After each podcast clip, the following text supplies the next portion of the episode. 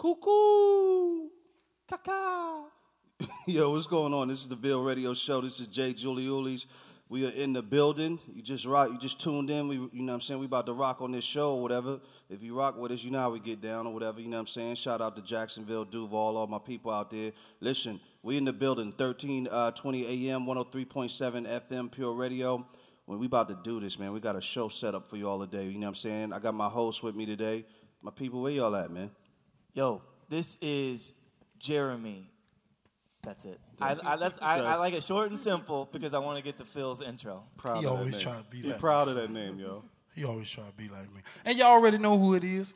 It's the eglastiated, uh, the exuberating, the fresh air, the scent, the smell. The- It's your big boy that make him say, oh, oh, two-time Big Philly Illy's in the building and we in a Ville radio show. That's how we do it, son. Listen, people, we're wait, we're working on getting him fired, but HR There is a smell. I smell the smell. HR is taking too long at this point or whatever to get the paperwork through. But we promise, just rock, This is his last show.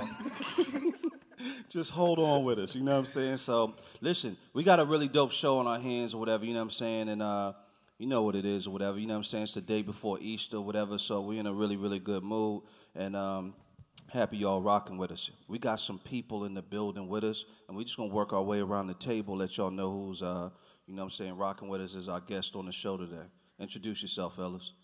My name is Jimbo, and I'm the pastor of what's about to be Redemption Church come Easter Sunday. Most definitely. Uh, I'm Leonard Small, pastor of Mosaic Church. We're going to relaunch in January 2018 as Anthem Church. We're going to be um, merging. So, Dope. It's your boy Dubliano Zay, 2Z, 7J, uh, youth minister at the Church of 1122. Dang. He's done that before. Yo, he's done that before. Yo, Phil, You got me. I think. we might have to. we might have to replace you, Phil. Because he said, I said a whole bunch of nothing. He actually said something. yeah, he, it was- he, he did. it was some flow too, man. Yeah, Seven J, do you train people at all? Like, for, for, we might have to see if we can get your services over here. Yeah, I need a lot of help. Phil, Phil got that, that that pimpalicious slang. It's just too much or whatever. You know what I'm saying? Yeah, it's crazy. No, that's what's up though. For real, fellas, I appreciate y'all being here today. Um, and I'm glad to have y'all in on this conversation about race in the church. This is part four, um, I believe, that we're on. We are not one for order around here too much. Um, that probably offends some religious people, or whatever. But I think we're on four, whatever. So um, let me just say this really quick. I said this last show, but I think it's also always necessary to say. Um, I think some people's response when they hear you're talking about race in the church, they kind of go, "Oh, you know, we just need to trust the Lord. Why do we need to talk about that?" Um, if you're that person, you're actually the person we do this show for. Oh, God. Um, you know what I'm saying? Statistically, the church is divided. The American church is divided. The numbers are somewhere in between two point uh, to five percent diversity. Um, I say that number all the time because I need it to really be in people's brain for real. That is a that is a huge issue because it undermines the gospel of Jesus Christ, which is bringing all nations, all tongues together. And so, if it's not a priority for us in the church to push for that and push for giving God glory through our relationships, um, I think that is a very, very big problem because when I talk to cats on the street, um, it's one of the first things they bring up is the division in the church. And the Word of God tells us that people will know us by how we love each other, right? Well, it don't look like we love each other very well. Um, matter of fact, people in the streets feel like they could run with that ba- banner a lot farther than we can right now. And statistically, it's actually looking like that for real. So, if we're going to take the calling of God on our lives for real and the mantle that He's given us to, you know, to His glory and by mercy and grace, we want to be very serious about this conversation. So we're not having a conversation to divide people because statistically we're actually already divided, right? So this is actually for us to take on the responsibility of um, speaking into this conversation, and also to equip people with information on how to engage the conversation, and also te- um, to show us how to have the conversation from a, um, you know, just use, utilize critical thinking um, with when engaging the subject matter. And so I think that's super important for people to know. A warning that I always give people too concerning this conversation is to protect your heart because the Bible tells us that bitterness um, actually begets so much sin. And this is one of these conversations that's extremely sensitive. And so you have to protect your heart in it, and you have to have mercy and love and grace locked and loaded because everybody's not going to say what you want them to say, and they're actually going to say some things that are actually going to just set off the landmine of hurt in your heart and offense and all of that good stuff. And so, so I just pray that God empowers to have us to have this conversation in a graceful way where it's uplifting but also super sobering. All right. So that's that right there. You know what I mean? So listen, let's jump into it really, really quick. Um, race in the church. Y'all just heard me hit the statistics. We're divided right now. Um, it looks really, really ugly. Um, we're sitting somewhere like 2.5% to 5% um, for racial diversity um, in the church. What has been y'all's experience working through the race conversation in the church in y'all's context? And we could kind of work around. Um, we could work around in the room. Let's let's start from your side seven. Let's let's hit it from your side. You you cool with jumping in it first?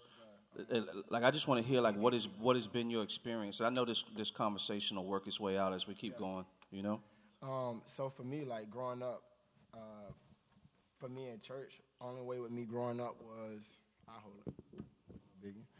Um, growing up, I was always around predominantly black churches. You know what I'm saying? I grew up as wooden flow Baptist as you can get. You know what I'm saying? And um, moving from there, I went to kind of like the predominantly black mega church type thing. So, you know, uh, and going there and not really understanding doctrine to a certain degree, just really understanding emotionalism and and when to shout and when to give and when to expect my blessing. And it's like when I uh, when God reformed me, um, I went on this like manhunt for sound doctrine, and it's like I could not find it in the African American church seemed seen to see. You know what I'm saying? And it wasn't that I was purposely looking for outside of that context, but I just didn't know where to find it. So um, my my experience has been like when I when I finally did find a church, my wife put me on game with the Church of 1122, and it was at Beach, um, and so I went there and all that kind of stuff, and um, and from me going there is it was it was alarming my first time ever going because you realize about don't nobody look like me in this thing. No somebody. no somebody.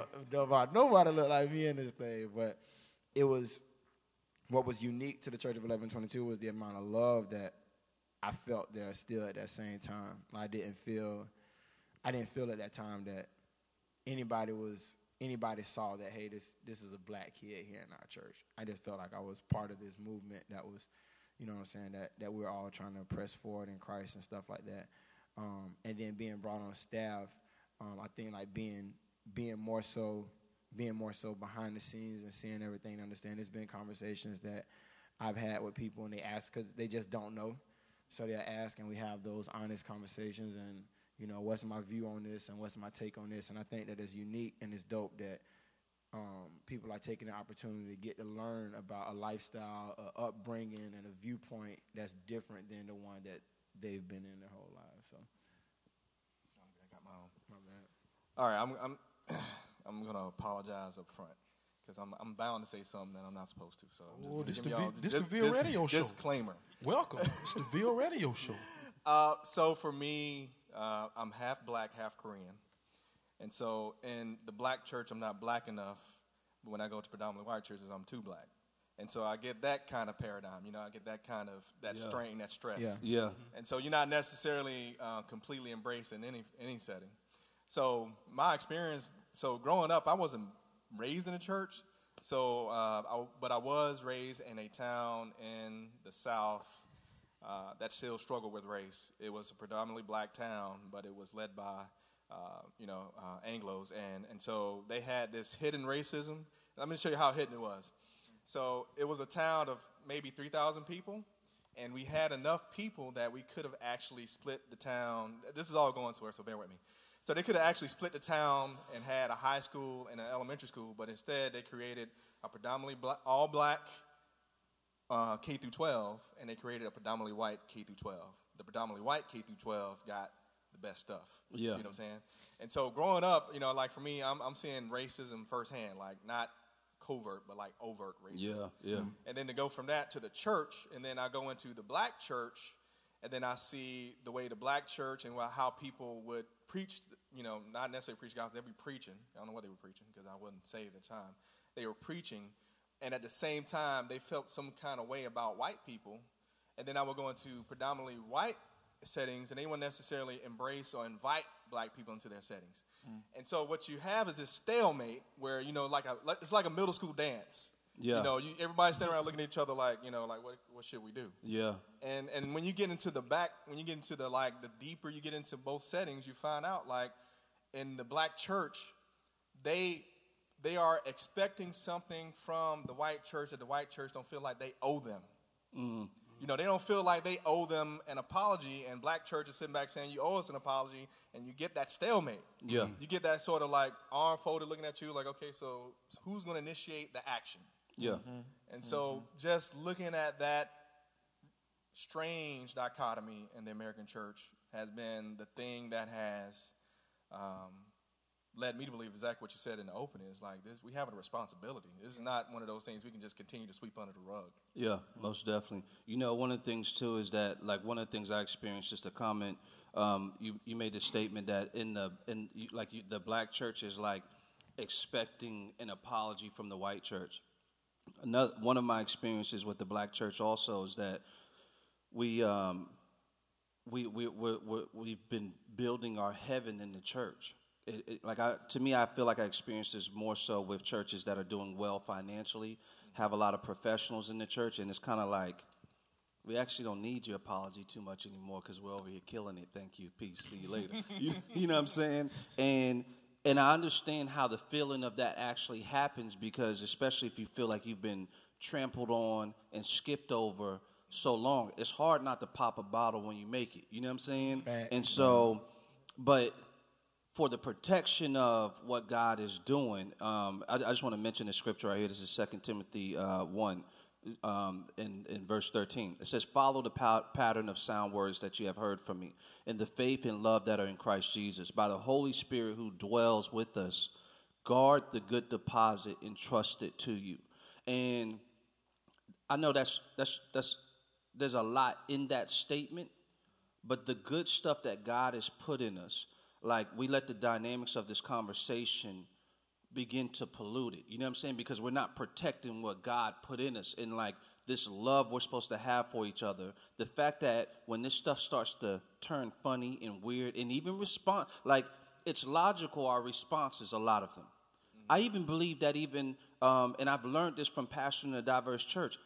White people's response in this scenario is logical too for a black man, it's really hard for us to grasp, and then on the, then vice versa. But I realized, like sitting and talking through conversations with white people, um, I'm like, how could I ever expect you to not land where you're at? It, it, it, it feels like racism where it's at right now, but the your life story, it's sensible that you would land here. And I've had to learn mm-hmm. to actually um, grieve for that um, and, and, and hurt for that, and then actually humble myself to try to accomplish what God wants to do in their life or whatever. Because, um, you know, I'm, I'm, we, we, mentioned this not too long ago. One of the gentlemen in church, uh, one of my white brothers in the church, we were having an argument um, about the movie 13th.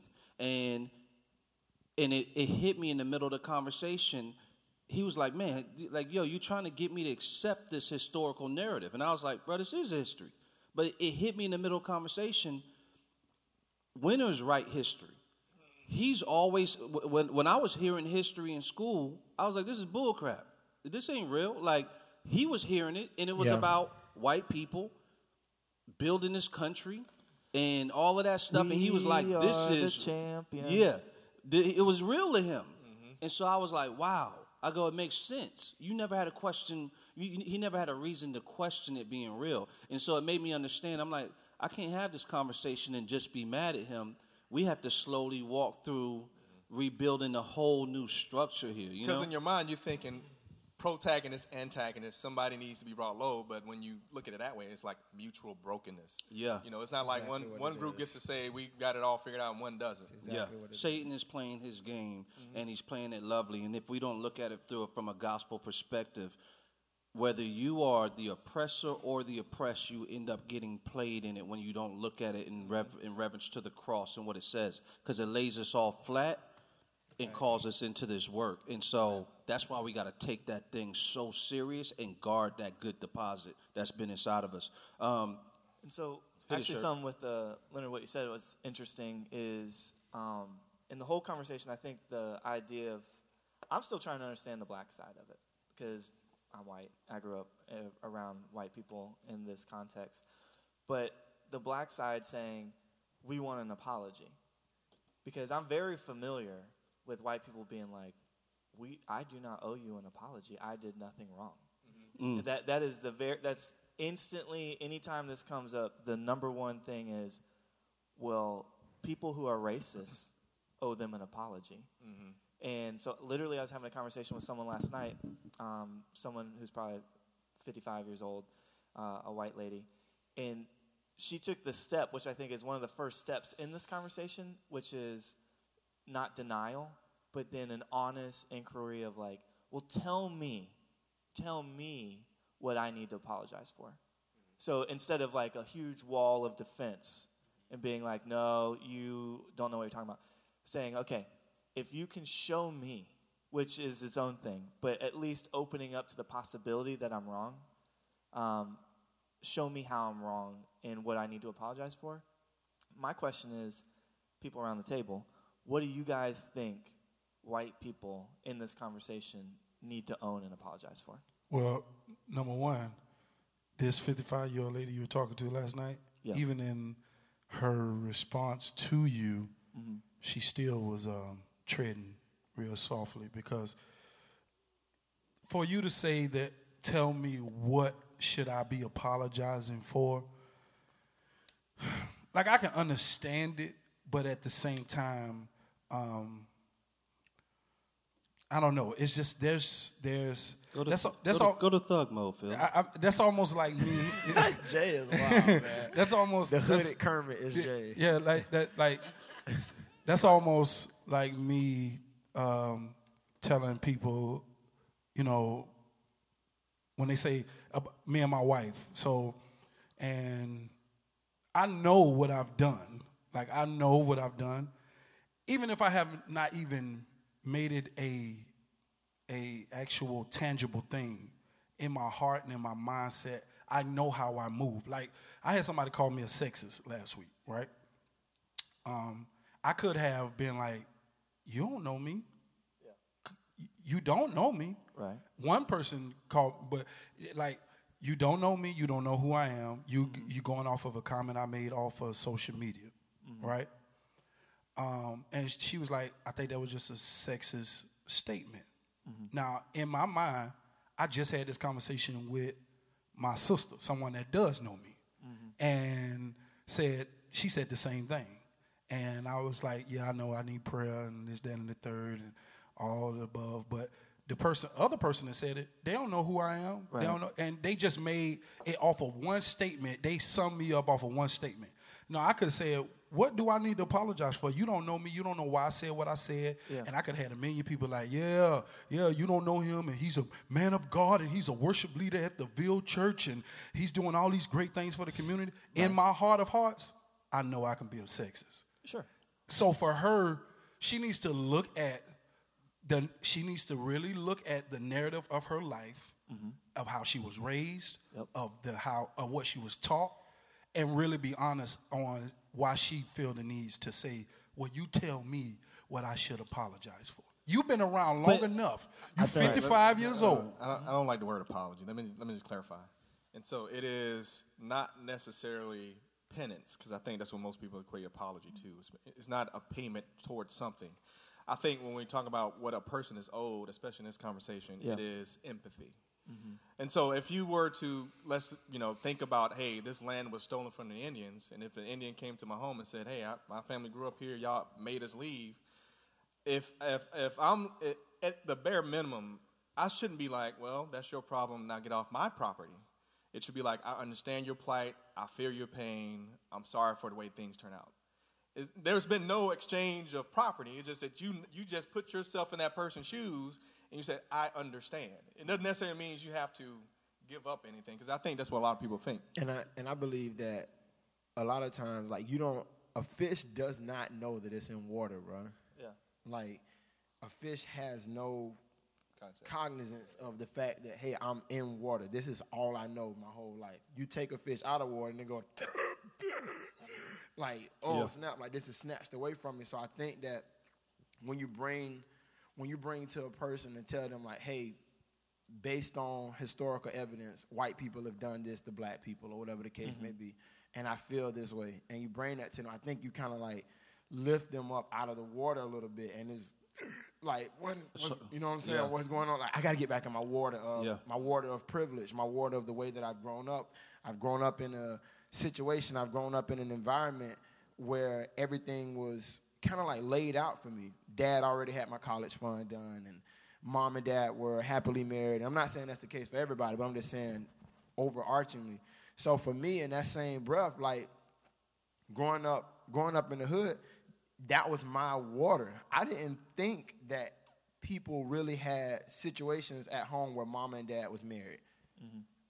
and sat down and ate dinner at the table at night. That my mind can't even Fathom that. that makes no sense to me.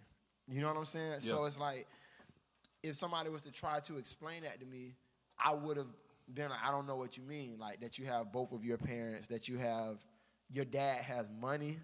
Yeah. That right there is mind blowing in and of itself. Your daddy not on child support and running from the people. you know what I'm saying? Like, that's what, that's not what a out- dad- he's not a out- he's not a my fugitive dad, out here. My daddy trying to get paid under the table so that the child support don't get taken out of his check. Yeah. You, you Come on, come on, so it's like that's that's my reality, bro. Yeah. And it was like until I met somebody who was living a different reality, and they was able to talk to me and be like, "Well, this is how I grew up," and I'm like, "What?" Yeah. So I think when we come from a, a place of I've been racially profiled before. I've been wrongfully stopped by the police. I've had my face slammed on the trunk of a police car. You know what I'm saying? I've had people look at me crazy because my pants sag and because I wear my hats backwards, stuff like that. Because I wear chains and jewelry, like whatever. People gonna look at me crazy because of that. You understand? But even in even in them looking at me that way, and even with all the things that have been done against me, I still believe that it's due to a fact of you don't understand life outside of the ocean that you grew up in. Yeah. And sometimes you don't want to come out of that water. because they mm-hmm. think majority culture is normal. Like this is everybody's experience. Right. Before we go into let's get Jimbo in and, the conversation. and- and it's not. Let me let me hit a comment and then we'll jump to Jimbo because we went really broad on your on your question, Jeremy. no. Like you know, with I, my Capri I think what the I think for what real, a, I dog. think what a just to hit it really quick, but when people are saying when white people are saying, "Show me where I am wrong," to uh, black people, often it's perceived like I, I think a lot of times when I hear people say that, I'm like, I'm not your freaking slave. I'm not about to tell you nothing. Like that's kind of in my heart, in my kind of hard heartedness. That's my response because it feels like it kind of ends up working me back into being um, um, dehumanized. You know what I'm saying? In in that or subservient, even having to work for white people to bring them to the light. Now, now I have a way easier time grasping that through the gospel and the position that I'm called to walk in, um, and in my church and everything else. But I have to constantly bring myself up under that in the gospel, like from a gospel perspective, cross, call to serve up type of deal. But that that statement usually embodies a lot of hard heartedness and not sincerity when it's asked a lot of times. Jay, Um, I'm I'm scared to jump out there and answer that question. But the simple fact is, if I jump all the way out there and open up my heart to you, and then you reject it, it's gonna it's gonna turn me all the way up. Yeah. So like, oh no, that didn't happen, or no, no, no, that's not real, or no, no, that's not valid. Like, so it, for me, Yeah. I rather unless unless me and you all the way solid, like, and and I feel I feel like me I and can you, yell at you later on about it. me and you one thousand. If if I don't, if I ain't all the way out there about you, then nah, we can't even. We I- can't- if you ask me do how you, how you feel about it, it's, it is what it is. Because it's gonna be a new level of humiliation. I'm gonna right. go there. So I'm gonna I'm gonna open up and be vulnerable and show you like, so hey, how do you really feel about being black in the church? Mm-hmm. And it's like, well, everything good. No, tell me for real how you feel. Okay, like I'm gonna, I'm finna take off my clothes. I'm finna get transparent. I'm gonna get naked. And if I'm gonna get naked in front of you, you gonna do this. Ugh, I don't want to do that, bro. Cause Yeah. now, now that I'm naked, we gotta, somebody gotta get in the blender. Yeah, yeah. Because here's the thing: you you don't. I mean wanna, that metaphorically, You, you don't want to go through that and have the real. superiority card pulled on you. That's what that I'm makes saying, your bro. full experience turn to nothing. That's what I'm saying. Like I literally just wrote an email to my doctor yesterday or whatever because he asked me if I was offended about something that he said racially not too long ago, and I hit him back and I was like, I said, bro, I need to apologize to you and ask you to forgive me because I actually lied. I said, yeah, I was offended at, at the last conversation we had, and I said the reason why I was offended because every time we have this conversation, you tell me about your experience, and when I tell you about mine, you act as if you actually are black, know the black experience in and out, and you tell me everything I say is actually a lie. And I'm like, I've never challenged you being Italian, not one time. Why would I? I go, I don't know, know if you understand the level of superiority complex in what you're doing and how undermining and dehumanizing it actually is. And I said, I love you. I'll be back to come see you again. You're one of the best doctors, but I don't want to go forward not being real Yeah. with you or whatever and stuff. And so that's the that thing, that dehumanizing aspect, the way Satan has the made the narrative of this country throw us into this superiority inferiority type of deal and it's off basis and it doesn't look like what the gospel calls us to and it's become normalized is what's really hard. That, it was a re- that was a really good example about the fish Yeah. out of water deal and uh, and whatnot. But Jimbo Slice, Jimbo Slice, Jimbo All right, Fish, all right. Thug Life. What's going? on? So Jimbo, Bartimaeus. Bruh, Yeah. to drop it on us, brother. I've been knowing you for a minute, bro, and I love you to death or whatever. I remember when we first came from New Orleans, Yeah. and our, our man Corey Hicks, whatever, linked us up. You know what I'm saying? OG in the rap game and all that good stuff. And um, and I, I remember I was just surprised to hear your heart, just like how you um, you you you were coming to the city. But the way you even engaged in it wasn't like, yo, I'm about to come kill it. You know what I'm saying? It was like you came, you found out about the area you're in, you right off of Lane Avenue with your church. Um, you found out about the context, and you came with a heart for racial reconciliation. And uh, and you, matter of fact, I remember you telling me I wouldn't have even took the job if they wouldn't have said that this was a priority for them. And so, what's it been like since you've been in this process, leading this church? Well, I'll say the reason I think um, racial reconciliation in the church is important is the same reason that it's difficult. Yeah. It's, it's all the same thing. That's good. Uh, it's it's difficult because it legitimately requires a dying to self on a level um, that is unprecedented. There's nothing else in the church uh, in America that forces, I mean, physically forces you, emotionally forces you to die to self. Nothing like that. Nothing like This that. boy Nothing. talking, talking. Yeah. Nothing. good. Ro- roll with it. like this conversation. Because that's and so that's why it's so difficult. That's why there's this uh, veracity to to the response when when someone brings this is the devil's had a foothold in the church of America for centuries on this, and and he's still winning the game, and by all looks, it doesn't look like he's losing anytime soon, and and so it just changes looks and faces and, and severity and, and levels of, of depth. And uh, but the game it hasn't changed. And so when you engage this I mean, I've seen people who who don't who don't get uh, don't get hostile in response to anything. I'll step on their toes about man like I'm I'm I've always been the guy when I get in the pulpit that people always say man bring your steel toe boots right like I'm I if I don't hurt your feelings at some point when I'm preaching I don't feel like I've showed up Yeah. and and so people will handle 99% of what I do. But man, I drop something about race, and people that have been calm and have been like, man, I just thank you for stepping on my toes, man. I appreciate you challenging me. All of a sudden, they're like, man, I don't, I don't really appreciate what you had to say about that. Like, I, I don't like how you said it. I don't like where you're coming. It really offended me. Um, and, and so when I, when I try to unpack the conversation with them, okay, well, tell me tell me why it offended you. Talk, let's talk about that.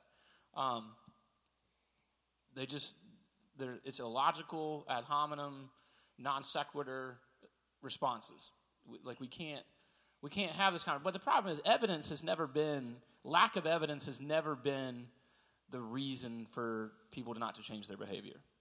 Hmm.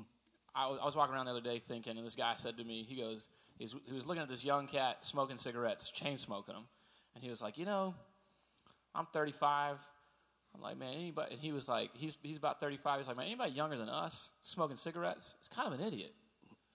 And I was like, all right, well, talk to me. He goes, I mean, it, it's, I mean, it's the most proven cancer causing. I mean, it's like it's on the when you buy it, it's on the packet. Like mm-hmm. everyone knows, it's, it's, not disputed. Everyone's hundred percent aware. Mm-hmm. I smoked this. Two things are going to happen. One, I'm going to get addicted, and it's going to be difficult to quit. And two, it's probably going to give me cancer. Yeah, people just do it. So it's lack of insufficient evidence has never been yeah. the thing. Oh, so, my God. so education is not cutting dope. education is not the cutting dope. not even the full situation here. Yeah. And so, for me, I grew up. I grew up in a fairly privileged situation, for sure. My dad uh, is my so my dad grew up in a two-room shack, dirt floor, foothills of the Ozarks, sharecropper farm work the farm, give the money to mama. That's how you eat. My dad was the only one of nine kids in a two room shack to go to school. Graduated high school at 21 years old. When he writes the, the grocery list out to this day, he spells cereal S E R I A L. Can't spell, can barely read, but has worked his way up real high, right? So he's, he's making bank now. Doors were opened. Now, I, I don't take anything away from his hard work, mm-hmm. incredible work ethic. But there's no doubt that if he weren't white, that work ethic wouldn't have probably wouldn't have a, had had him arrive as far as he did. Yeah.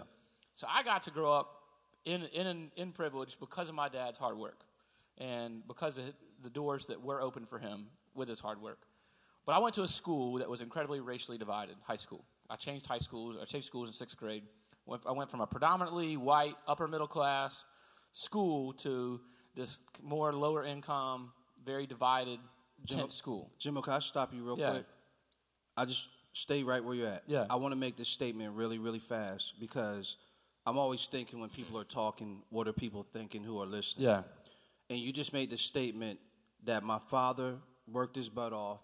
He moved up even with a low education and everything else. And you said there's no doubt that if he was black, things probably would have been different. Yeah most people are going to say bullcrap. That's what they're going to say when they hear that. Mm-hmm. I, I just want to I just want to quote statistics really quick.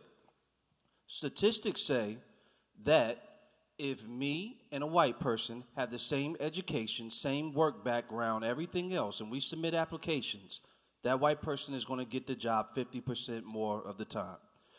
If we go and apply for housing, they're going to get it 50% more of the time.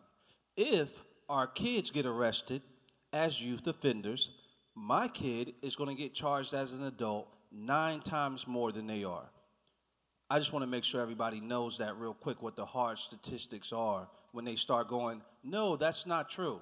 It's very true. And we can we won't even get on the nuances of racism because you have to think about how the intolerance of people who have grown up in America um, play out on the job setting. I watched my mom and everybody in my family go through it all their life and be mistreated and skipped over. Big I watched facts. my wife do it. I watched family members have to come with equal opportunity lawsuits at work and then have their name stained for having to do it as the problem maker because they tried to stand up for themselves, getting crapped on. That happened just last year. So anyway, that's for anybody who wants to push against what so, he just said. So as that pushes his way into the church, like it's in culture outside of the body, as that pushes his way into the church, like, and this is what I guess kind of answers your question. It is this, this, this, you know, this inheritance that we have that we don't even, we're not even aware of. Mm-hmm. So we are like, I heard him talking, like, we are carrying the pain of our ancestors.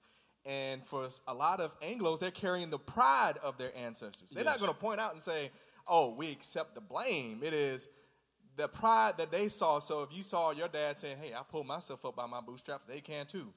You hear that over and over and over again. It's and for water. us in it's the black water. community, I've heard my grandma come on the phone, hello, to the white people, and then when she hang up them dang on crackers, like she. Yeah. so after a while, you hear that over and over and over again. That pain, you know, like that pain of of, of the slave to have the husband and the and the mother go one way, and that stuff has implications right generationally, now, straight up. And so to own slaves and to think a certain way about black people, that has implications ancestrally. And so now we are just only products of our environment, nurture. Yeah. yeah. We have been nurtured into this, thinking that it is okay that, you know, we got the better end of sticks. So, you know, if for those white people who don't believe in privilege, like I had to think about when my kids fill out a job application, yeah, my son's name is Joshua. My daughter's name is Jacqueline. You know, yeah. it's a privilege you don't have to think about. Well, my, my third child, her name is Jalen. That's kind of a black name, so it's, it's going to be a toss up she, she gonna have it rough, bro. like they don't have they don't have the truth of those like thinking like, man, how would that look on a job application? Yeah, I do. I got to think about that. Yeah, yeah. We, me and my wife just had this conversation. A guy at her job, he was just saying, we were talking about it yesterday. He was like, all my kids are intentionally named with white names, f- just to keep them from having to go through stuff because that is a literal reality that we live in as black people. These are the type of questions we have to ask and stuff. Just, just a funny. Jim, my my wife's name ahead, is Audrea, A U D R E A. Yeah. Uh, her true story. Her mom meant to name her after Audra from a show Big Valley. Yeah. But the painkillers had messed with her, and so she misspelled it. Yeah. And it just stuck. And so when, I, when my wife went to college, she always got roomed with black girls. Every They're like, oh, we gonna hook up because they just assumed with the yeah. name Audrey that she had to be black too. Yeah, but, uh, yeah. Real talk. Jump back to where you were at before. Jimbo. So just real quick, just to give my background of where I, how I came into this approach that I did is, um, so before I got saved, man, I was a con artist. Yeah. I was always running a con game before the internet came available.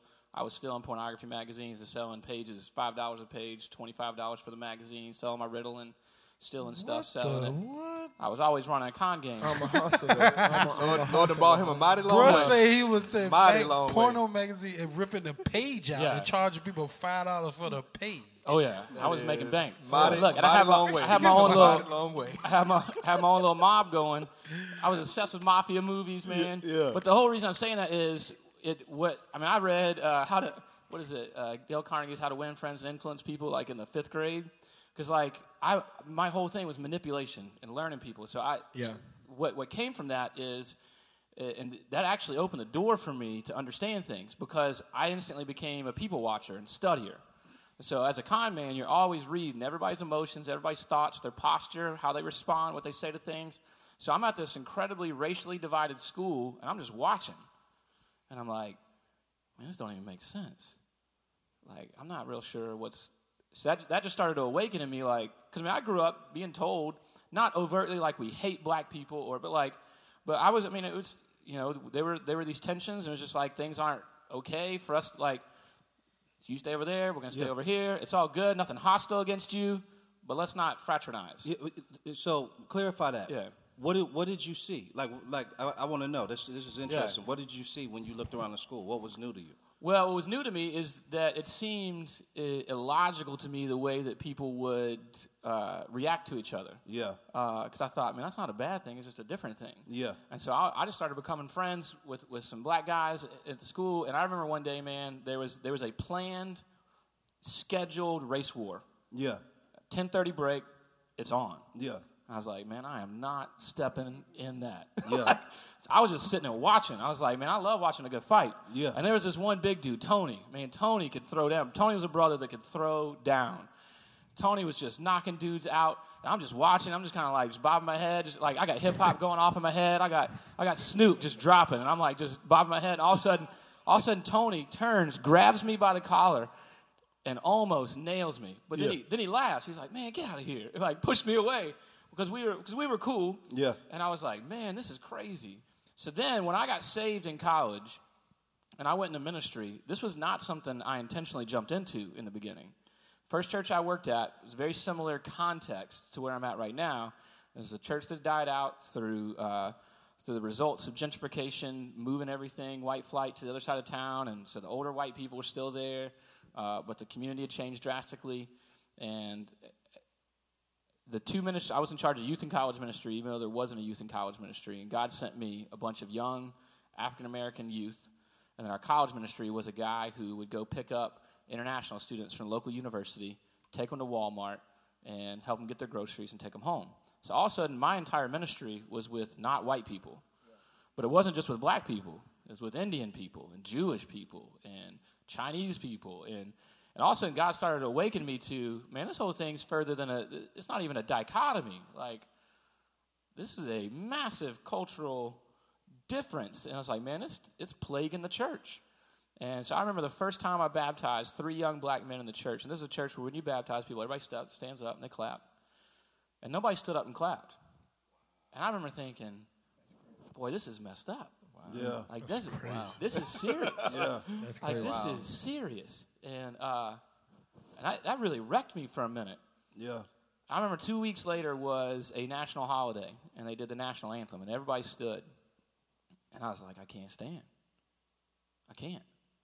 Not that I don't love my country, nothing with that. I just remember at that moment thinking, like, but if we're not going to stand for somebody going from death to life, I ain't standing for nothing. So you the one. So so Colin Kaepernick taking all your.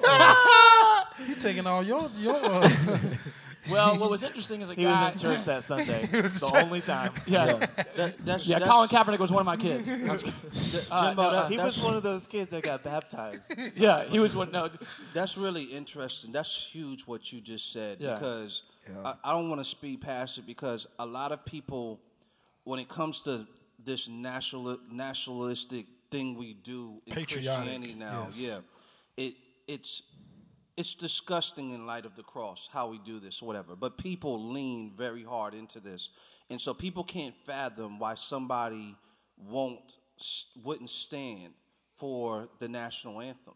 Um, and, and usually they can't put solid words to it. But what you just said was really big. Like, how we, how am I going to stand for that when people won't stand for these young men going from death to life in the church? You- You know what's funny? I mean to cut you off, Jay, but when someone don't stand, some, when someone doesn't stand for the flag, you have so many people find so many reasons why they should. Yeah. And then you get people, you get all type of uh, assumptions, perceptions of Yep. the country thrown into, Yep. or you disrespecting the military. He ain't said nothing. He ain't, he ain't said nothing about the military. You disrespecting the government. Yeah. All of these different things get thrown into that fire. You disrespecting my great great grandfather. grandfather who, who who who Who served in the Vietnam War? or yeah whatever. who served and that's and that's Yeah. and that's and that's unique because when that when all that was popping off, you know what I'm saying? Uh, what was what was Where was my great great grandfather? revelatory for me, right? Yeah. So my daughter stays with my wife's grandmother. So not even my wife's mom, but my wife's grandmother, like throughout the day. Yeah. And I had to do a, a history project for class, and I interviewed her. And my wife, my wife's grandmother is not like old, can't move. She run up and down the hallways with my daughter, all all that. You know what Yeah. I'm saying? And she began to talk to me, and she was talking about how um, she was sitting at the counter and you know forced to move to the back because she's black. Mm. I can't you can't sit up here at this counter and you can't eat here. And she was like the water. She was telling me the story. She was like the water fountains I had to drink out of, grandson. You wouldn't believe it.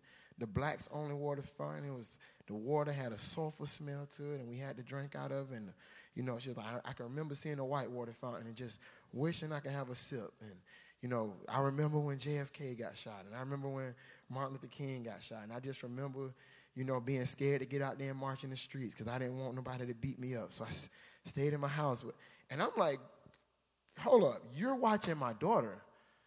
I thought that this happened, Yeah. you know, And that's the way it's told to you too. Like, yeah, like, oh, this man, this happened hundreds, That's old stuff. hundreds of years ago. You know what I'm saying? You're watching my daughter. Yeah. So this was in fairly recent memory. Yeah. So if somebody starts to, you know what I'm saying? Well, my grandmama was, because I talked to her about the Colin Kaepernick thing, and she said when she see the flag, she had to remember at the same time when she was seeing her uncles and her brothers and stuff getting kicked and hosed down in the streets, that same flag was waving. Yeah. That flag means something different to me, bro. Yeah. Yeah. Mm. That flag means something a little bit different to me than what it means to you. If all you got is grandparents who don't served and fought for their country and y'all got it hanging in the living room, yeah, you're going to stand up, you're going to salute because you're doing it out of love for your people. It's a different narrative Yeah. when you're talking to somebody who done went through it. And while I got blood in my mouth, I look up and see them stars and stripes forever, and this Yeah. is the pride of it. You understand? So Yeah. it's different. That's why I don't even like the phrase. ev- The cloth ev- different. Evangelical. Now, I don't like the direction that even that phrase goes because that automatically means you, you know, you vote Republican and carry a rifle. Yeah. Like you know, it's, and so what he's talking about is just this whole this this this melding of Christian faith and the, and God's kingdom with this earthly kingdom called America, and and patriotism is next to godliness in some people's mind, and they automatically equate America as being a Christian nation, where there's a difference between being a nation that is Christian in force versus a nation that is Christian influence, and I think that's God's way is Christian influence, but, but because people that are redeemed, born again, set free, go into places of influence Yeah. and make decisions versus Yeah. the government forcing, because that's always worked out bad ways when people try to enforce Christianity. And so uh, I, I think for a lot of our Anglo brothers, they have to get out of this mindset that we as black people do the same kind of you know mental kind of acrobatics of equating being an American as and you know synonymous with being Christian, and I think that's also killed evangelism in this country because we assume if you know you live in a nuclear family, you got um, you know a husband, a wife, and children, you got you know your your grass is cut, you probably are Christian. You know what I'm saying? Because you're in America. That's And tough, so, boy. Yeah. Hey, so listen, on that note, we're going to run to a song really, really quick because I want to get back or whatever. Th- y'all actually are hitting on a new uh, show topic. Oh my So, God. So, yeah, we I, I all see we just have to bring y'all back or whatever for real bad, because the uh, yeah we, we really need to talk about that for real. That's really really a big deal. Um, yeah, we about to hit seven joint, ain't we? Yeah, yeah, we finna play that Heart of the Hood, man. Yeah, yeah. We're gonna hit that heart of the hood from 7J. Listen, check this out. This is 103.7 FM, 1320 AM. You rocking with the Ville Radio Show. Also, listen, really quick. This Sunday, Easter service. You know what I'm saying? Straight up, tomorrow, come see us. You know what I'm saying? Nine, we got two services: 9 a.m. service, 11 a.m. service. You know what I'm saying? Get fresh, come see us. Um, 956 North Liberty Street. Um, and you can check us out at theville.church. That's our website, theville.church. But we would love to see you in service tomorrow um, for Easter service. And uh, shout out to the Ville Church, our sponsors of the uh, Ville Radio Show. And uh, yo, let's rock to this song real quick, Heart of the Hood. You know what I mean? Let's. All right, so we're just gonna keep going. I'm gonna keep rolling it. To my live people, thank you for uh This crazy. for tuning in. We got all type of comments. You know what I'm saying? Uh, for my live people, every, my live people was like, "Who's the guy speaking?" I said, "For the sake of his role, we are not going to say. We're just going to call him Jimbo. That's it, and leave it at that. Or Bartimaeus, Jimbo Slice. That's all Jimbo Slice.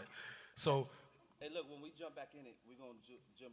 We gonna. I'm gonna lean back into where you were going, Jimbo, because I really want to hear like what has transpired as a result of this conversation. All right. And we only got ten minutes, so I'm gonna push on it on you to kind of thug. what it is. You see you there, boy.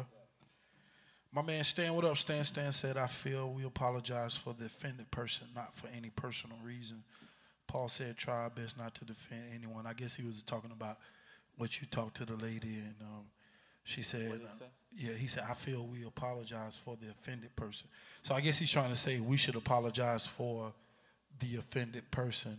Um, it doesn't necessarily have to be for any personal reasons that she done.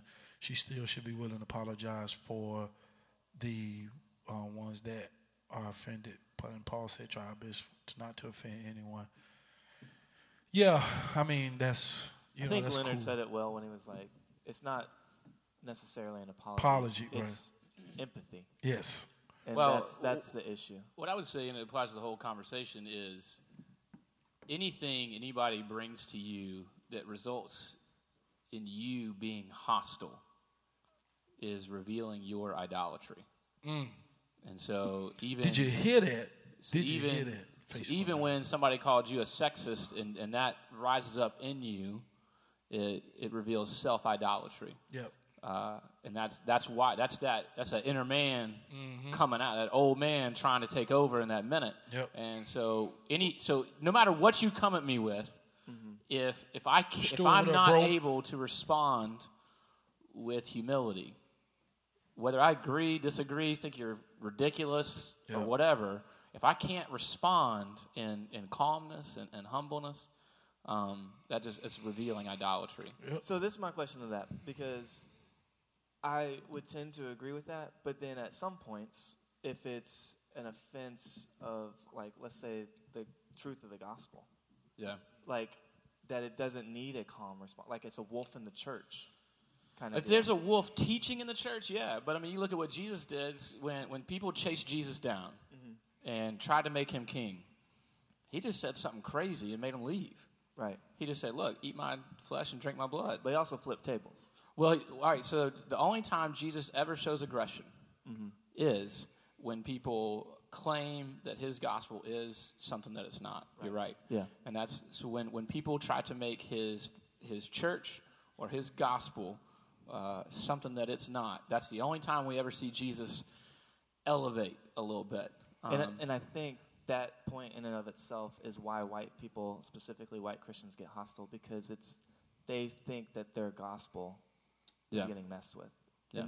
Because I was thinking about what you said when you were like, you can say anything else, and people are all like, yeah, you know, that's that's a good point. I really do struggle with that, and Yeah. but for some reason, Yeah. this specifically, Right. which is still kind of mind blowing to myself because it's it is true. Like I said in prior shows, I'm like, calling a white person racist is calling like calling a black person the N word. Mm-hmm. It's like Yeah. that offensive hmm. to them. They cannot handle that, and I just keep trying to think through, like, why of all things that we can be offended about, that one specifically, Right. in our country right now, the context is such a rub against white. But- people. It Well, I associates you with some people that you probably not want to be associated with. Right. That's probably the. And but I- if you're saying like But you're then I- sexist, I, mean that's associating you with people you don't want to be associated Right. with. You know what I'm Right, saying? right. But I think I think overarching, like, do you really believe in the doctrine of total depravity that mm-hmm. we that we hold so and that's what I was gonna say. I was like, so if, dear to be true? if the if the if the white person is saying you're messing with the gospel, then they don't believe in the gospel, the actual pure unadulterated gospel. They have another gospel that they're believing in. Well, yeah. So this is a bigger conversation. We should go into it sometime because that's true. But someone can believe in total depravity and not admit Right. truthfully that they commit Right. every single sin at all times. Right. Right. You know, so And- if someone says, "Hey, Jeremy, you're a murderer," Right. Like, while yes, definitely I've murdered people in my heart. Yeah. I've actually never murdered someone, so I'd want to come back and correct them. Like, well, Right. you're technically right in my heart, Right. But I've actually never murdered somebody, Right. You know what I'm saying? So then there's like this. This like balance because you want to be honest. You don't want to just accept everything as true. You well, want to I, be honest. I think you know. I think our total depravity is is real, but it's also nurtured in different ways. Mm-hmm. So, like I saw um, something from Ravi Zacharias when he was giving an analogy about the kid who grows up in uh, the Far East or whatever, and every day your dad takes you up on a hill and say, "Blow up that country, kill those people. Those are the bad people." And this kid, when he turns twenty, straps a bomb to his chest and, and go with his move. You know what I'm saying? Like his he is totally depraved, but it's been nurtured in such a way that it it fleshes out in suicide bombings. So it's like if if a person has grown up in a way that they've experienced privilege and they've only experienced um, the good life or superiority, so to speak, that total depravity is nurtured in in that same way. Whereas in with black people or white people, whatever, like all of us have, all of us are depraved. Our depravity just looks different because of the way that it was. yeah. Because you don't see the word racism in the Bible Right. overt, overtly. And I think that's another reason why they probably struggle with it. They don't see God saying, me preferring myself and, and my skin color. And, and, you know, because it can become a matter of preference when Yeah. you choose or when you choose friends or when you choose a employee based upon their race. And you don't necessarily see it as a gospel issue. You just see it as, this is a person I'm comfortable with. I don't have to. I don't have to know their story, dig too Yeah. deep, and try to figure Yeah. them out because he reminds me of my cousin. She mm-hmm. reminds me of my sister. You know what I'm saying? Yeah. But I mean, it also, it, it, internet porn ain't in the Bible either. But we know that it is a real situation. Real that's what I'm saying. It's Like they don't deal. see it. They don't see how those well, mindsets and well that heart Jesus, Jesus had a real slick way of addressing it. So he had a he had a dude approaching, how do I get into the kingdom of God? And Jesus goes, what do you think? How do you read the law? In Mark, and the guy goes, well, you love God, love your neighbor. He's obviously heard Jesus put these two things together out of Deuteronomy and out of Leviticus. He's heard Jesus do this, the Shema and then this command out of Leviticus 19. And so Jesus is like, yeah, you're right, good. Like Jesus knew that wasn't the end of the conversation, but he's like, yeah, you're good, exactly. And so then he knows he knows the guy's going to try to justify it, and so he goes, so who's my neighbor then? And Jesus answers with an incredibly racially charged story. Yeah. I mean, Good the, Samaritan the is Good highly Samaritan is this charged, bro. unbelievably racially charged story that it. I mean, it attacks. You look at the depth of that story. It attacks uh, Everything. religion. Yep. It attacks racism. It attacks prejudice. It attacks the least of like how we view the least of these and Classism, all that, classes. yeah. Like, like Jesus was you a beast. you don't you don't get to take an honest look at the Good Samaritan and go, yeah, I'm the Good Samaritan. Uh, but can I, put, can I push on that? Let me, hey, let me, hold show, on, let me show how this breaks Before down. you do Hold that, I'm about to do something. Y'all know this not on radio, so we got to No, go no, back. yeah, yeah, no, no, no. Oh, just, Just go. keep Bro, going. this, this is about to get ugly real quick. Okay.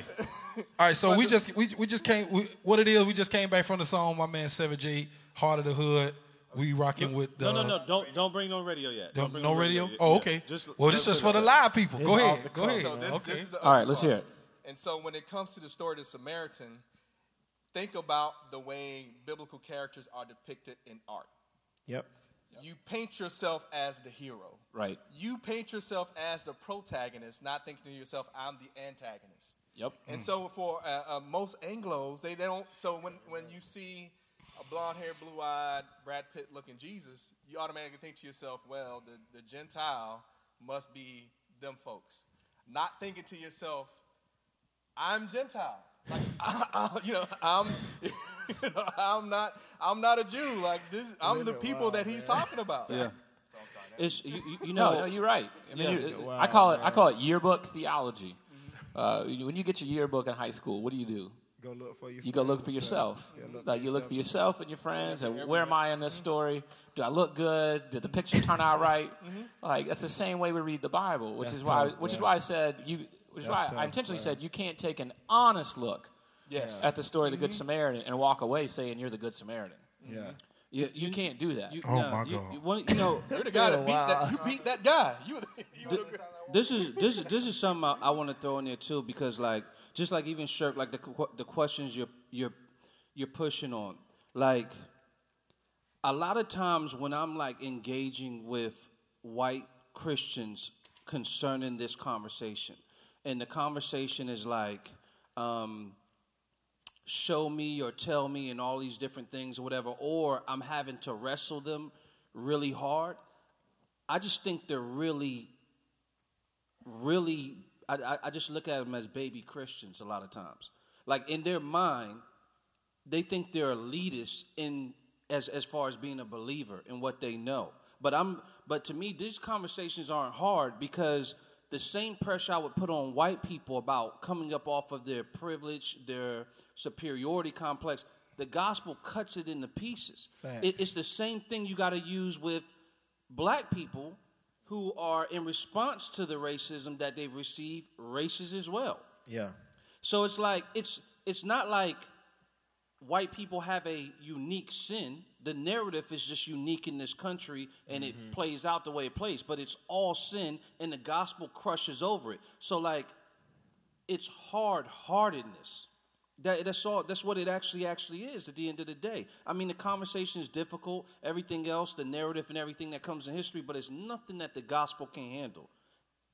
It's lovelessness. Mm-hmm. It's the fact that in America, black people are not completely human. I say this every week because it's really at the heart of these conversations. We are dehumanized on, on so much, even from black to black, even with us killing and everything Yeah. else. It was the narrative that happened with this country. It was lucrative for that to be the narrative for white people because we were products. You can't keep a product if the product starts thinking it's human, then it's going to start wanting to have rights. So you have to make sure that the esteem and self identity of it is beat to nothing. And that's always been the narrative in this country. And like you said, your, like your great your grandma's t- like Yeah. it, it that was recent and there's never been repentance there's never been an apology there's never been acknowledgement so how would it ever fix itself it, it becomes so anti-gospel for the Christian to try to make the case because I'm like, where do you see that people just start morphing into righteousness? Just because you put the lipstick on the pig, but you ain't never called it a you, you never called it a pig. Yeah. And so, and, and that's what I feel like kind of what we've seen in kind of from white evangelicals in, in our country is that like, it's just like, yo, we're just gonna act like it disappeared somewhere. Yeah. But like the, th- the reason we can't get to apology or empathy or even if there's diligence to be done to actually um, reconcile and fix what's been broken. Because even with what we said earlier about the Indians, like, yeah, we're probably not going to go give you your land back. But we actually probably do need to make it a priority to start looking at what it looks like to actually Repent. Yeah. To repent, and it may be financially, it may be land, it may be it may be all of that stuff. But we need to look at that. We may need to look at Black America and go, yeah, white flight, running away, F schools, all like this stuff doesn't just happen. Yeah. It happens when you don't care about other people as much as yourself. And you know, you know what's crazy, Jay, and I don't mean to cut you off. That sometimes, like, for me, I can, I feel like, in a sense, I do a disservice because people see that I've made it out of the situation that I was in. So, like, hey, you Yeah. grew up in a single parent household. You grew up in Pakistan. You grew up crazy, but yet look at you. You're married. You, Yeah. you're saved. Like, you're you're in college. Like, bro, I'm an anomaly, dog. yeah, they Like, usually is that's- the rule and not an exception. You know what I'm saying? So it's if if the fact that you saw me make it is not and it's not even because I pulled myself up and I'm just smarter than everybody else or whatever. I have to attribute it to not just the uh, mental assent to the theology of is by grace alone. It's literally by grace alone. You know Most what I'm definitely. saying? You know, what I'm saying? up. so it's like even when I dropped the Did Mr. Seven video, Did Mr. Seven was to show you that every kid that come to school is not focused on a test. So when you see these kids struggling in the inner city to read, oh, they're just dumb kids that can't read. They not, man. God, come they- on. Well, They if- don't care. If you knew what they if were you going, knew what they were going through. she got an attitude problem. I can't stand her. Like I said that in a in the song. Like my teachers, they yell at me because my attitude, but I'm grumpy because I'm hungry. We don't have no food. Straight up. How so? Of course, your child who's growing up in privilege and influence and who only has to come home and do her homework is gonna do great. At Stanton, bro, I barely made it out of Stanton. Number one school in the nation. I barely made it out of Stanton because when I left Stanton, I had to go to work. And I wasn't going to work to get shoes. I was helping my mama pay the light bill. Mm. You know what I'm saying? But everybody else at Stanton who has way more academic credentials and achievements than me, now they're doctors and lawyers and stuff. Because when you go home, guess what you have to do? Your homework. That's it. You ain't worrying about paying no bill. I was worrying. I was worrying about how I was gonna break down money to give to my mama at the end of the week because I I was fortunate to have a job in high school. Yes, and sir. then it had it cut my academic opportunity Right. short because I play football and I have a job. Right. So the things that I wanted to tackle and take advantage of. So when I get prerequisites in college, when I get all these things Right. that I can knock out when I was in my senior year that I could have knocked out, I couldn't knock out. So now I got to take what they can give me, and, and lo and behold. If I don't pass the, then I gotta depend on passing this eight, this SAT. then I have a person look me in my face and say, "Well, because you you really dumb enough, you too, you, you we don't we really see you as somebody that's not smart enough to do it." Right. And in the context of your school and where you could, we'll just let you take the ACT, and this is just to be the black boys test to get you slid in because it's a lot easier. I tell a, Like, ba- a battle all of these different Right. things. Uh-huh. There's a battle rapper named Shotgun Suge, and he said this. He said, "You rap because you want to. I rap because I had to." Mm-hmm. Dog, I rap because I saw on TV that Tupac made a lot of money by making words rhyme, and I'm like, It's when you're in the. pl- I just I just what I heard- gotta do. I just I just heard that about Chiraq on the Noisey documentary the other day when they were talking about the kids in the hood rapping and they were basically like, "Yo, listen, this is the only like we are looking for lanes. We're in You a feel like desert with no can do, resources and." And we got to figure it out. And rap is one of the ways that we can get out or whatever. you know what I'm and saying? that's So, and, and it's still, I mean, we, we haven't even made it to the context of church. Like that's just culture. We haven't got to culture, yeah. Yeah, that's, And, That's and crazy. So you We talk hit that the about, last you two do this on minutes. another, yeah. you can do this. You can do. A, the subject matter. I'm about- you I'm can, about to you can dive do a whole show. You can do a whole show. Trust me. You can do a whole show on why brothers like me and him can't make it in the black church. Yeah. It's, bro, it's yeah, no real talk. Yeah. It's it's yeah. We need to have and we that and we show. and We've me, been me and. Jay had that conversation. Mm. We had that conversation a lot. Like It's mm. just We man. need we need to have that conversation. Yeah. It's gonna make some people mad, but we need to have the we, conversation. we are destroying. Like we don't even know. We are shooting ourselves in the foot as the church. We are. We have a whole generation of potential pastors that are not being invested in in the black church. Most definitely. Most Facts. definitely. Can I ask one question before we go back live? Send them, my, mean, and send that- them my way. Look, that's a that's not a a hundred percent statement. So I don't want people to take it wrong.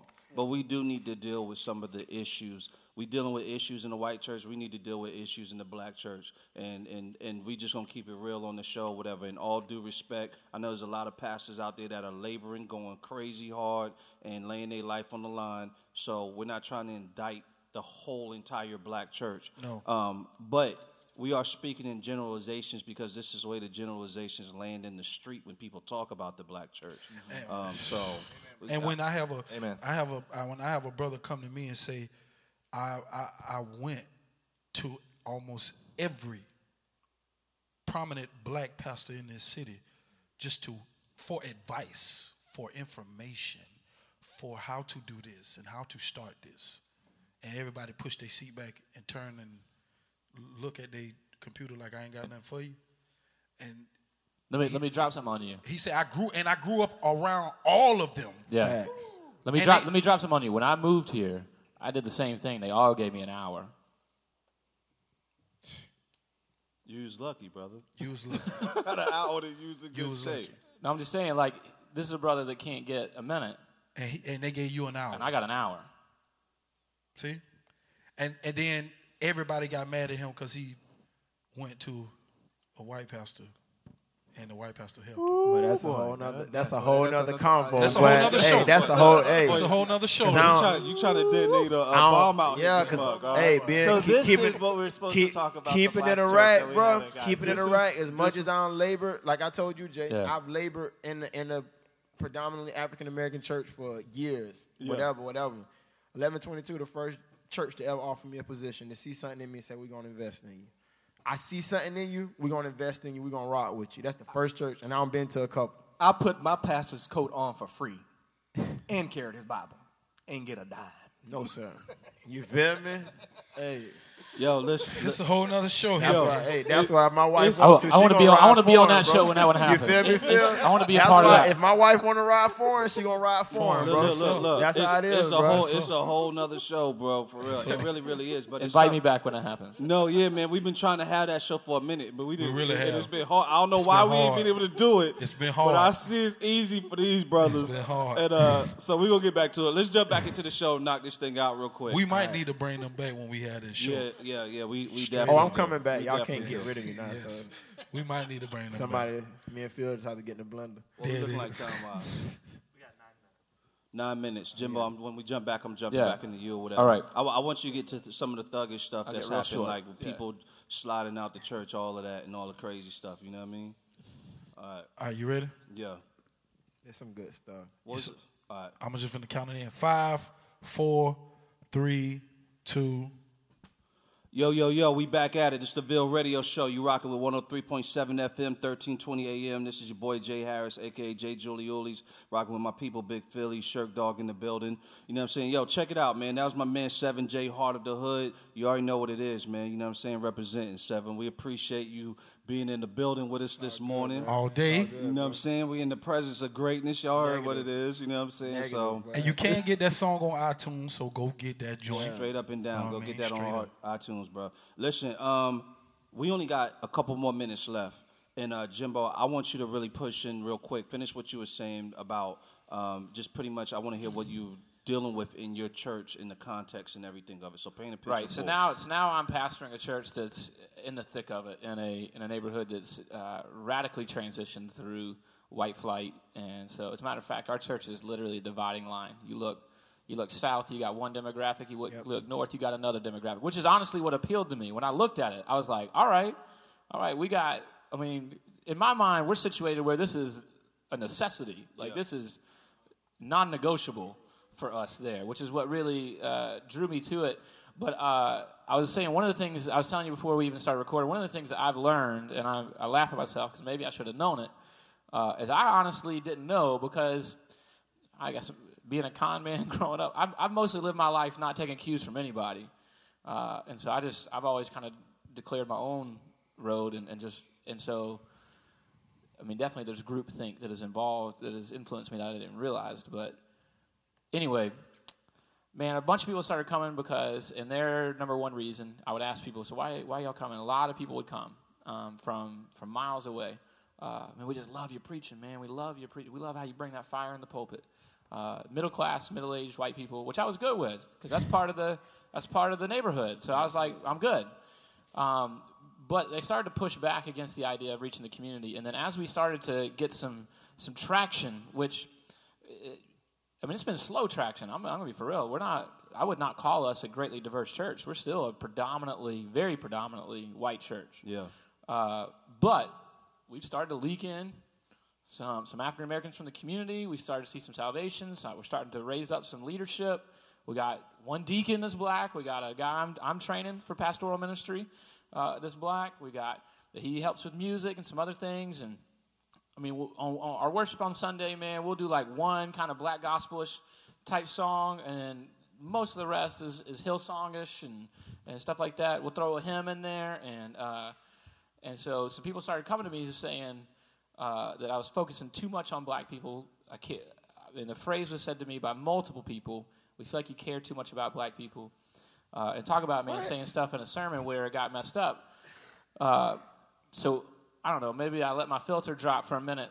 It started. It started to get. It started to get at me that people were saying this because I didn't understand it. They don't even realize that that's the uh, that's a jacked up statement. And so, too much. So in a that's well, very, that's a very clean way of putting it. So here's what I said. Here's what I said in a sermon one day. I said. I said a lot. I just flat out said it in a sermon. I said a lot of people have been telling me that I care too much about black people. I need you to know I, t- I take that as a badge of honor. Like I I appreciate like the fact that you said that tells me that like maybe job, maybe some black people feel like I care about them.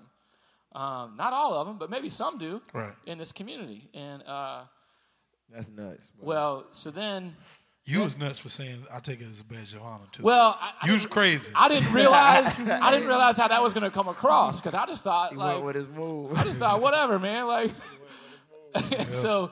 Phil, uh, did that earn him his black card that you? Nah, it about? did. It didn't. That's why I say he was crazy because it was like you got to put yourself in a bigger uh, bucket of water, brother. and we gonna be like, you got to do a little more than that. That ain't enough. Right. That's what I'm saying. Like that's yeah. where I'm going. Like you can't even come at me yet. Like I haven't even really done anything. Yeah. Right. Like that's that's where I struggled. Like I talked with. I went to Jay's house and talked to him. I was like, man, I struggle with like that. I don't do enough. Like in my mind, I, I mean, what what rests hard on me is uh, man, it, it, echoes in my brain is Martin Luther King's letters from the Birmingham jail. Mm. That's and, the, as a as a white leader, that uh, echoes in my brain, and so I'm going, man, I, I feel like I'm not even really doing anything, and and already, already we're having issue. I was just trying to introduce the topic to you. Like, let's just, yeah. we haven't even had the conversation, really. Let's, I was just trying to bring it up in conversation. So we recently had about 60 to 70 people leave our church all at once. Um, not all 60 or 70 said yeah. the same thing, but probably 10 or 15 when I had a conversation with them said flat out, I feel like you're racist against white people. I feel like you care about black people more than you do white people. I feel like you have too much of an emphasis there. And I, I legitimately didn't understand it. I didn't get where they were coming from until I finally had somebody. I was like, I finally talked one of them into, you got to sit down with me. You got to help me understand what you're because I legitimately don't. It's not that I hear you and disagree with you. I don't know where you're coming from. Yeah. And before you say that, is this the church congregation or is this the church that planted you in that church? No, this is his church. This, your church. No, this these, is these are members. These, These, are are members. These are members. These are members okay. of the church. Okay. Yeah, okay.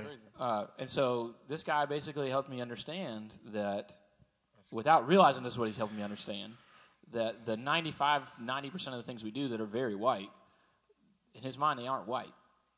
They're just normal They're stuff. normal things, yep. And so I, I didn't get that. In my mind, I knew. That's why, that's why it blew my mind. People were like, there's too much emphasis on black, because I was like, like maybe 5 10% of what we do as a whole is, is intentionally, in, intentionally yeah. African American. And, um, and so that was a awakening moment for me. I mean, it was a So, so it was a sobering moment for me. Yeah. So basically, what you're saying is that just so so I can make sure people understand is that for these the the person you talk to, because whiteness in America or the majority comp, uh, Culture. culture it's it's whitewashed all the way. Um, and I don't say it as a negative; it just is what it is. Well, that's the thing I had to help him understand. Is like, because I tried to talk to him about it, and he Yeah. he was offended when I said it. And I was like, I'm not saying that 95 percent of what we do is wrong. When I say 95 percent is white, I'm just I'm just you have to understand that it is cultural. Yeah. You you don't It is- you don't have to think about anybody else in it. Right. It's just you you don't have to think about the fact that it's actually intentionally built around white aesthetics and pleasing white people and and and and, responding to the white cultural voice because it's normal. So Well, like he, he to- doesn't do it in his regular life. Like he doesn't have to wrestle with those things. he doesn't have to life. think about it. Like like one of the things I always explain to people, I'm like, for black people, for white people, white people wake up and they go to work every day. Like black people have to look in the mirror and unblacken themselves to exist in corporate America. So when you wake up as a black person, like a, a black female might wake up, do her hair a certain way, and go, "This is actually too black." Not my hair looks messy, but it's actually too black.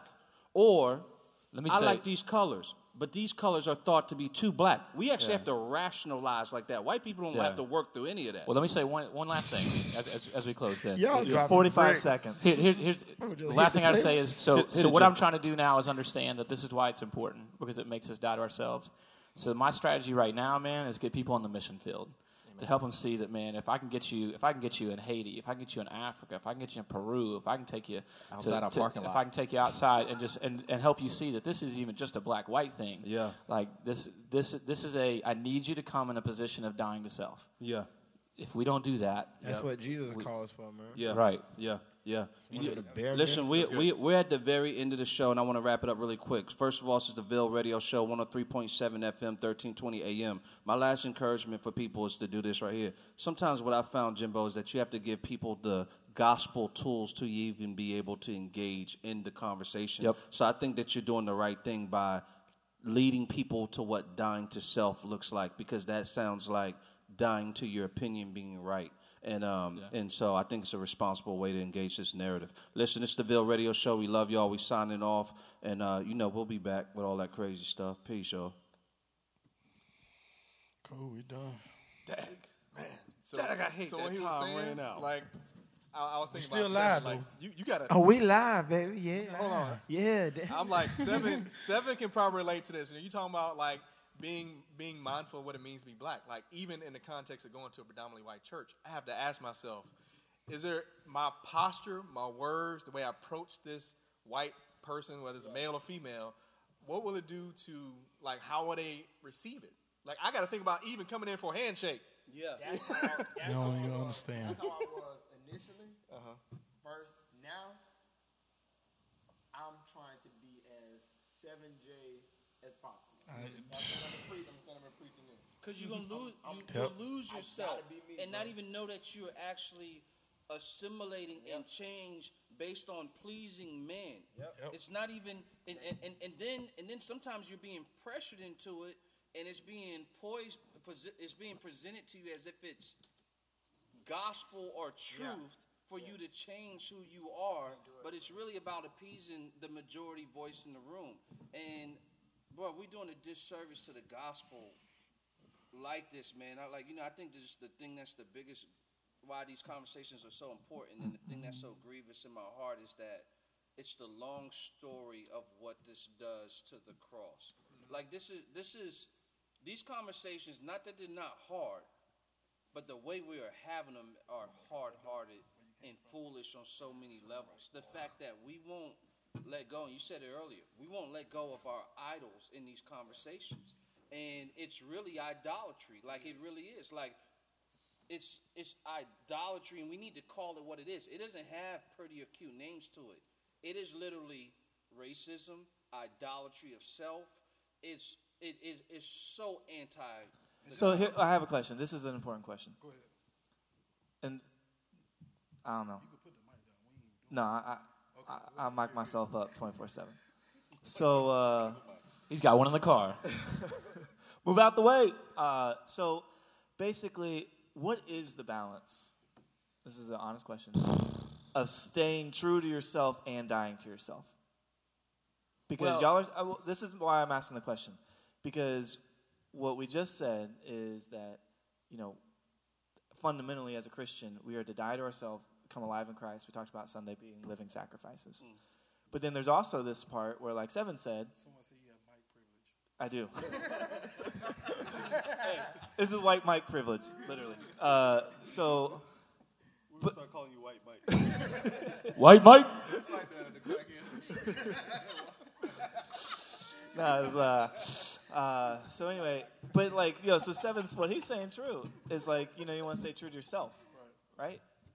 But, but, and then you're saying it's idolatry for a little bit to stay like true to not true to yourself, but to for white people to just ignore. I, I don't know. So I'm, I'm asking the balance in the midst Yeah, of all I that. think it's, it's the cat. I think it's sometimes it's the categorizing that happens when, like, from a conversation. Like with me, just like Seven J was saying. Yeah. What I what I had to uh, what I've had to um, uh, what I've learned about myself since going here is that um, I it, it brought up insecurities. So so like I never had a I had a, in a, in a black church coming from where I come from, even come, growing up in my family, I never had a need to explain myself. Like we just we didn't. Where I grew up at, I ain't, I ain't gift spoke. Yeah, my gift- gift, my, my gift spoke so much for me. I was so much of a singer that people, they just like, oh, we know you anointed, we know you're a man of God, and this, that, third. And even coming up in my home, we just didn't. I just didn't explain myself. You know, the only person I, we know we left explaining to was my mama. So I said, when I get out of my house, I ain't explaining nothing to nobody. Yeah. I, I already had the mentality that I was grown because I grew up in a single parent home. I acted as a as a man. You know what I'm saying? So long. So when I got over here, it was like I felt uh, the, the coach, some of the some culture uh, uh, from uh, and white and my white brothers and sisters, like to talk. They like to ask you questions, and then I was finding it offensive sometimes. Yeah. But sometimes it was just questions because I even had that with my wife. My wife was like, "I'm not trying to be mean, Phil. I'm just asking you a question. Yeah. Learn to explain yourself. Learn to talk." And then I didn't realize how much of an issue I had with talking. I thought I could talk. No, I know I know how to talk as long as I want to talk about what I want to talk about. But when I had to explain a vulnerability or explain a part of me that was going to cause me to open myself up, I just did not want to do that. So what I started finding myself doing with my white brothers and sisters is overtly trying to explain and using words that I don't know what the hell they mean. Mm-hmm, mm-hmm. Trying to act like I know what's going on in the conversation. And like that's gonna give me smarts. I'm a I'm a student that come from the east side of Jacksonville that made a 3.5 when I that was a 3.5 football student. I don't give a damn what nobody think about me now. I know I'm smart and I'm just country and I talk with slang.